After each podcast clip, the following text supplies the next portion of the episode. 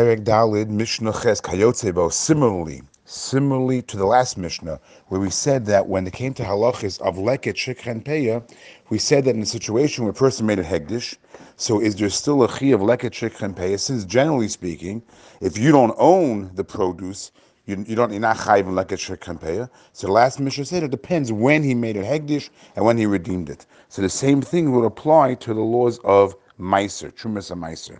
How? Let's go to our Mishnah now. Kayotzebo similarly here. Hamakdish periosav achelo bo'ul onas. We know that the obligation of taking off truma and meiser, we said in the first parak that it applies when?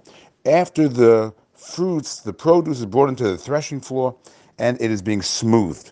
When it's being smoothed, that's when the chiyuv of meiser kicks in. So this case over here is is the person made the produce hegdish He did it before the time where the chiv of Maisa would kick in, before the produce is being smoothed, and then ufadan. Then he redeemed it. So he redeemed he redeemed it also before it was being smoothed. So the time when it was being smoothed was redeemed already, and now he owns it again. Therefore, Chayavin is obligated to give off to pay Meiser, take off Meiser. Similarly, the next case, Mishaba'ul Onas Hamasros. Let's say the time of Meiser comes now. Now it is being smoothed, and now he goes ahead and he makes it Hegdish, Ufadon, and then he redeems it again. And why?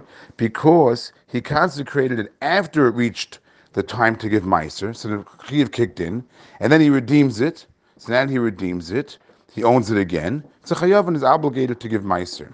However, the difference would be the third case. Just like in last Mishnah, the third case made a difference here too. Higdishan achelon nigmru. He went ahead and he went ahead and he was makdash. He consecrated it before the time that it would be chayiv in Meiser. He went ahead and he consecrated achelon nigmru before it completed being smoothed out. So the chayiv of Meiser never kicked in. Ugemar and hagizbar. The gizbar is the person who runs the the base of Migdash. He went ahead and he's the one who he arranged for it to be completed, the smoothie to be completed. And now the chiv of Maisa would have kicked in had the person owned it, but he doesn't own it because it belongs to the Hegdish. The Yachak Hakbadon, then he redeems it. Then Peturin, then his patur from Maisa. Why? Should be Shaschavos and Hayin Peturin.